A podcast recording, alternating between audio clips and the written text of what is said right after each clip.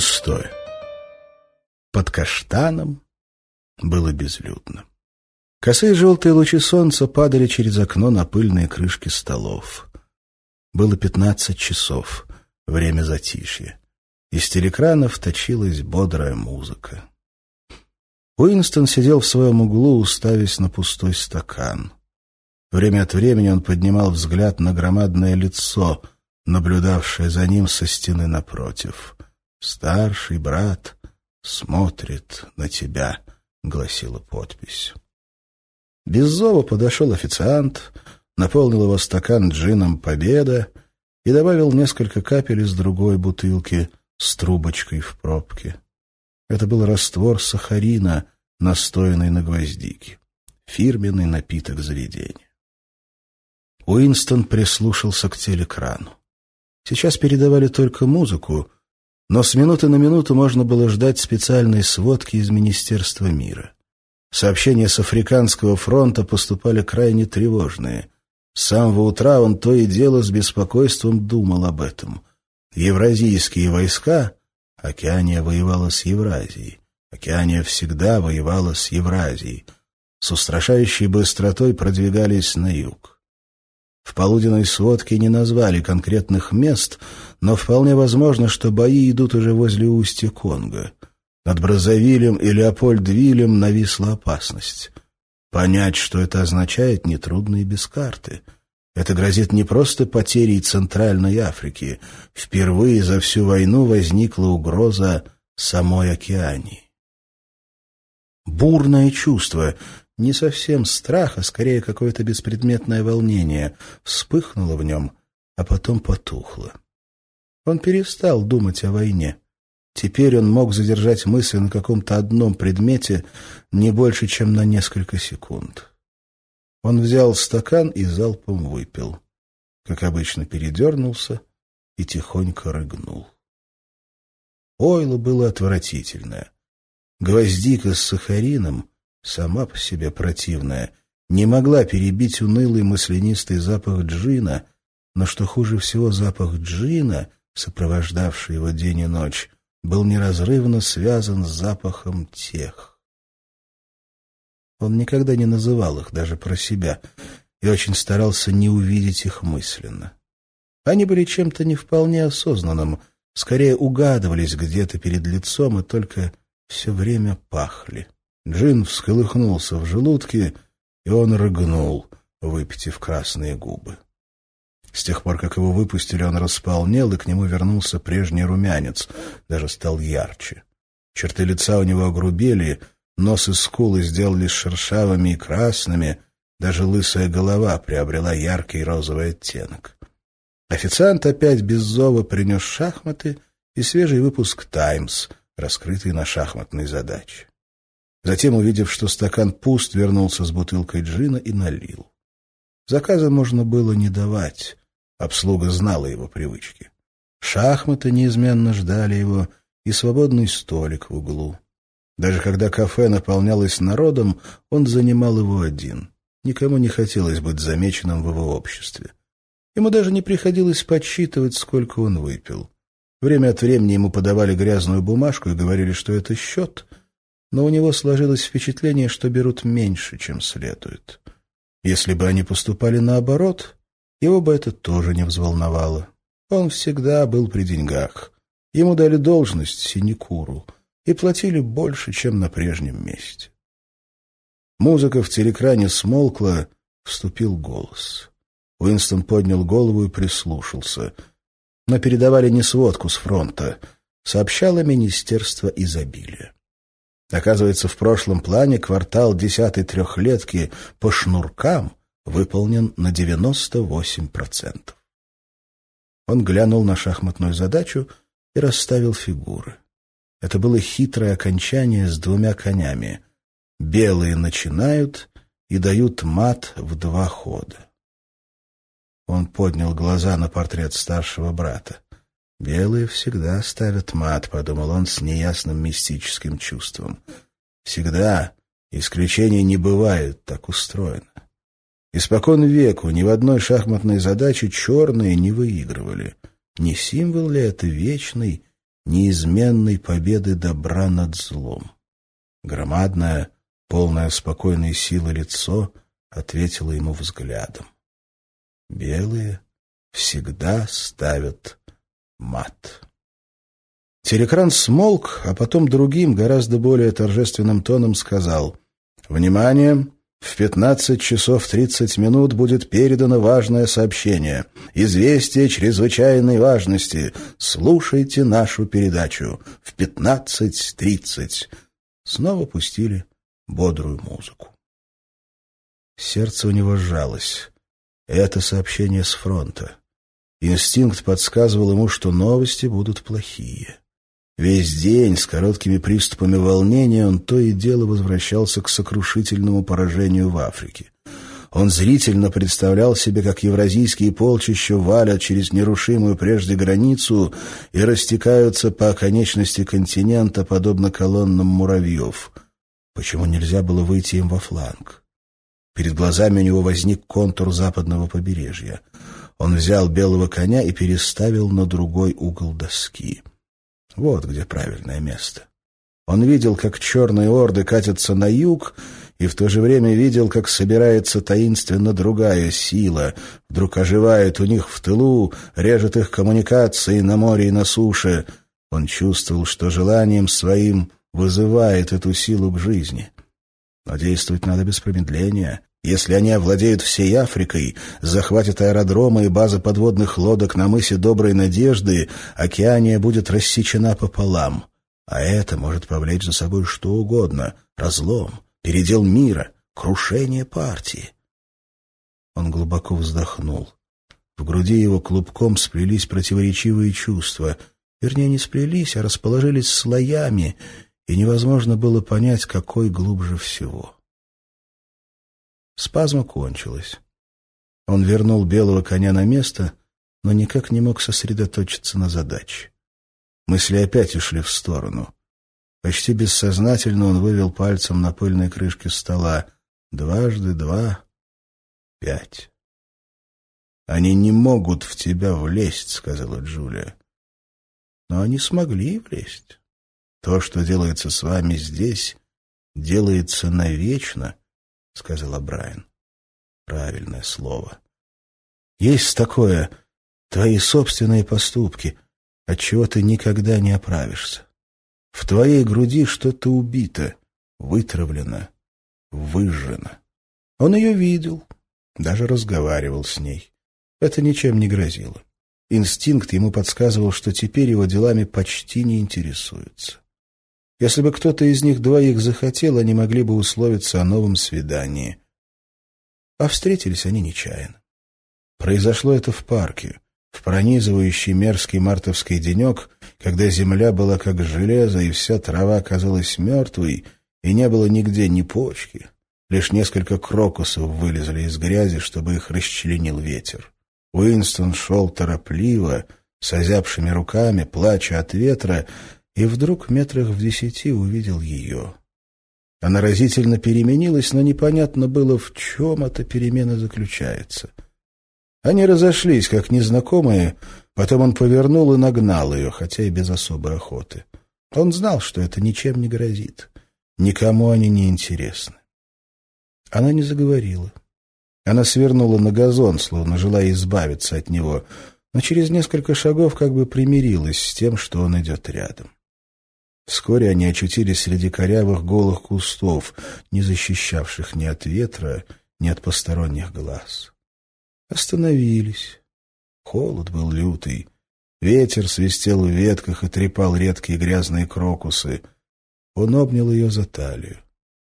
Телекрана рядом не было, были, наверное, скрытые микрофоны. Кроме того, их могли увидеть. Но это не имело значения. Ничто не имело значения. Они спокойно могли бы лечь на землю и заняться чем угодно. При одной мысли об этом у него мурашки поползли по спине. Она никак не отозвалась на объятия, даже не попыталась освободиться. Теперь он понял, что в ней изменилось. Лицо приобрело землистый оттенок.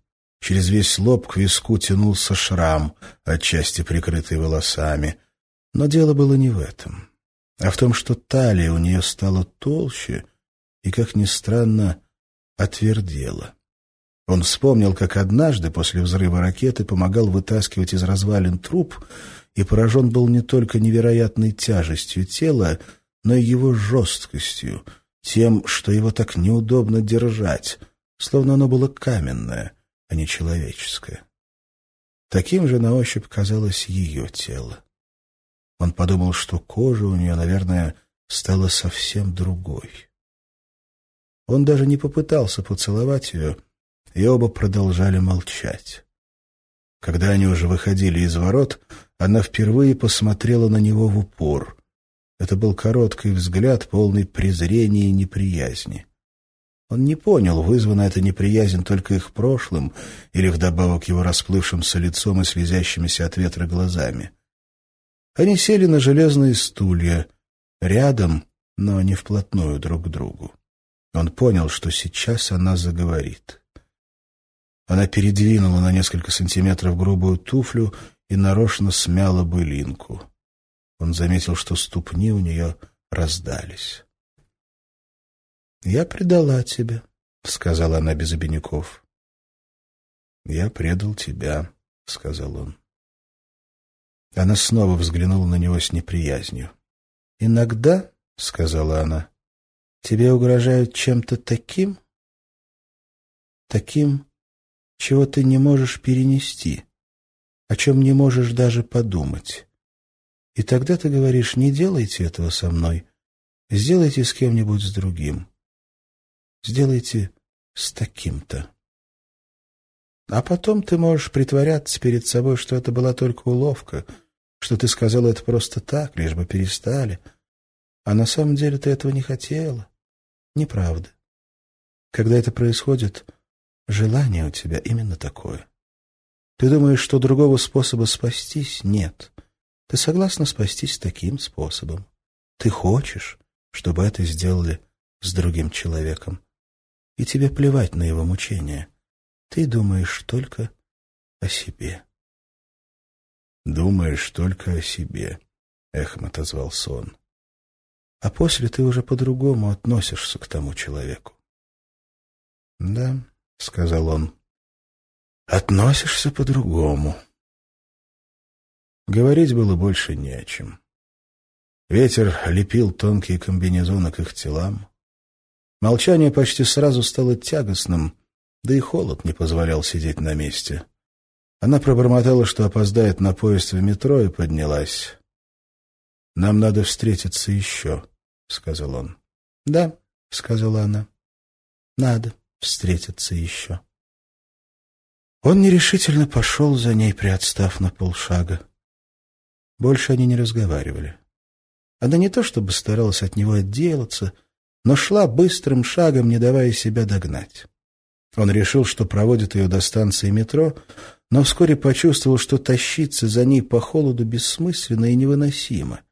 Хотелось не столько даже уйти от Джулии, сколько очутиться в кафе под каштаном. Его никогда еще не тянуло туда так, как сейчас. Он затасковал по своему угловому столику с газетой и шахматами, по неиссякаемому стакану джина. Самое главное, в кафе будет тепло. Тут их разделила небольшая кучка людей, чему он не особенно препятствовал. Он попытался, правда, без большого рвения догнать ее, потом сбавил шаг, повернул и отправился в другую сторону. Метров через пятьдесят он оглянулся. Народу было мало, но узнать ее он уже не мог. Всего несколько человек торопливо двигались по улице, и любой из них сошел бы за Джулию. И раздавшееся, огрубевшее тело — наверное, нельзя было узнать сзади. «Когда это происходит, — сказала она, — желание у тебя именно такое. И у него оно было. Она не просто сказала так, он этого хотел. Он хотел, чтобы ее, а не его, отдали. В музыке, лившейся из телекрана, что-то изменилось. Появился надтреснутый, глумливый желтый тон.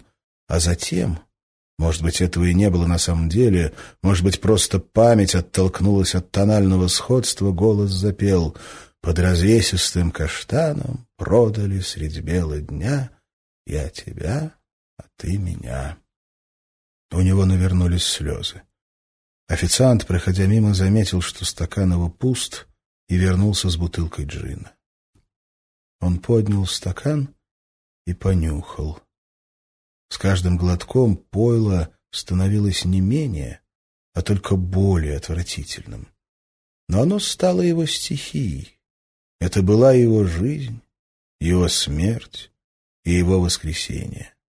Джин гасил в нем каждый вечер последние проблески мысли, и Джин каждое утро возвращал его к жизни. Проснувшись, как правило, не раньше 11.00, со слипшимися веками, пересохшим ртом и такой болью в спине, какая бывает, наверное, при переломе, он не мог бы даже принять вертикальное положение, если бы рядом с кроватью не стояла наготове бутылка и чайная чашка. Первую половину дня он смутными глазами просиживал перед бутылкой, слушая телекран. С пятнадцати часов до закрытия пребывал в кафе под каштаном. Никому не было дела для него. Свисток его не будил, телекран не наставлял. Иногда два раза в неделю он посещал пыльную заброшенную контору в Министерстве правды и немного работал, если это можно назвать работой. Его определили в подкомитет подкомитета, отпочковавшегося от одного из бесчисленных комитетов, которые занимались второстепенными проблемами, связанными с одиннадцатым изданием словаря Новояза. Сейчас готовили так называемый предварительный доклад, но что им предстояло доложить, он в точности так и не выяснил. Какие-то заключения касательно того, где ставить запятую, до скобки или после. В подкомитете работали еще четверо, люди вроде него. Бывали дни, когда они собирались и почти сразу расходились, честно признавшись друг другу, что делать им нечего. Но случались и другие дни. Они брались за работу рьяно, с помпой вели протокол, составляли длинные меморандумы, ни разу, правда, не доведя их до конца, и в спорах по поводу того, о чем они спорят, забирались в совершенные дебри, с изощренными препирательствами из-за дефиниций, с пространными отступлениями, даже с угрозами обратиться к начальству. И вдруг жизнь уходила из них, и они сидели вокруг стола, глядя друг на друга погасшими глазами, словно привидения, которые рассеиваются при первом крике петуха. Телекран замолчал. Уинстон снова поднял голову. «Сводка?» «Нет, просто сменили музыку». Перед глазами у него стояла карта Африки. Движение армии он видел графически. Черная стрела грозно устремилась вниз, на юг, белая двинулась горизонтально к востоку, отсекая хвост черный. Словно ища подтверждение, он поднял взгляд к невозмутимому лицу на портрете. Мыслимо ли, что вторая стрела вообще не существует? Интерес его опять потух. Он глотнул джину и для пробы пошел белым конем. Шах. Но ход был явно неправильный, потому что... Незваное явилось воспоминание. Комната, освещенная свечой, громадная кровать под белым покрывалом, и сам он, мальчик девяти или десяти лет, сидит на полу, встряхивает стаканчик с игральными костями и возбужденно смеется. Мать сидит напротив него и тоже смеется. Это было, наверное, за месяц до ее исчезновения. Ненадолго восстановился мир в семье. Забыт был сосущий голод, и прежняя любовь к матери ожила на время. Он хорошо помнил тот день. Ненастье, проливной дождь, вода струится по оконным стеклам, и в комнате сумрак, даже нельзя читать. Двум детям в темной тесной спальне было невыносимо скучно — Уинстон ныл, капризничал, напрасно требовал еды, слонялся по комнате, стаскивал все вещи с места, пинал обшитые деревом стены, так что с той стороны стучали соседи, а младшая сестренка то и дело принималась вопить. Наконец мать не выдержала. «Веди себя хорошо, куплю тебе игрушку. Хорошую игрушку, тебе понравится». И в дождь пошла на улицу — в маленький универмаг неподалеку, который еще время от времени открывался, а вернулась с картонной коробкой, игрой змейки-лесенки. Он до сих пор помнил запах мокрого картона. Набор был изготовлен скверно. Доска в трещинах, кости вырезаны так неровно, что чуть не переворачивались сами собой. Уинстон смотрел на игру, надувшись и без всякого интереса. Но потом мать зажгла огарок свечи и сели играть на пол. Очень скоро его разобрал азарт, и он уже заливался смехом, и бложки карабкались к победе по лесенкам и скатывались по змейкам обратно, чуть ли не к старту. Они сыграли восемь конов, каждый выиграл по четыре. Маленькая сестренка не понимала игры, она сидела в изголовье и смеялась, потому что они смеялись.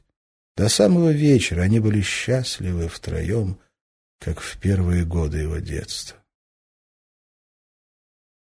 Он отогнал эту картину. Ложные воспоминания. Ложные воспоминания время от времени беспокоили его. Это не страшно, когда знаешь им цену. Что-то происходило на самом деле, что-то не происходило. Он вернулся к шахматам, снова взял белого коня и сразу же со стуком уронил на доску. Он вздрогнул, словно его укололи булавкой. Тишину прорезали фанфары. Сводка. Победа. Если перед известиями играют фанфары, это значит победа. По всему кафе прошел электрический разряд. Даже официанты встрепенулись и навострили уши. Вслед за фанфарами обрушился неслыханной силы шум. Телекран лопотал взволнованно и невнятно, его сразу заглушили ликующие крики на улице. Новость обежала город с чудесной быстротой. Уинстон расслышал немногое, но и этого было достаточно. Все произошло так, как он предвидел. Скрыто сосредоточившаяся морская армада, внезапный удар в тыл противнику, белая стрела перерезает хвост черный. Сквозь гам прорывались обрывки фраз. «Колоссальный стратегический маневр! Безупречное взаимодействие! Беспорядочное бегство! Полмиллиона пленных! Полностью деморализован!» полностью овладели Африкой. Завершение войны стало делом обозримого будущего. Победа, величайшая победа в человеческой истории. Победа, победа, победа. Ноги Уинстона судорожно двигались под столом. Он не встал с места, но мысленно уже бежал. Бежал быстро, он был с толпой на улице и глох от собственного крика. Он опять посмотрел на портрет старшего брата колосс, вставший над земным шаром, скала, которую разбиваются азийские орды. Он подумал, что десять минут назад, всего десять минут назад, в душе его еще жило сомнение, и он не знал, какие будут известия, победа или крах. Нет, не только евразийская армия канула в небытие. Многое изменилось в нем с того первого дня в Министерстве любви, но окончательное, необходимое исцеление совершилось лишь сейчас. Голос из телекрана все еще сыпал подробностями о побоище, о пленных, о трофеях, но крики на улицах немного утихли. Официанты принялись за работу.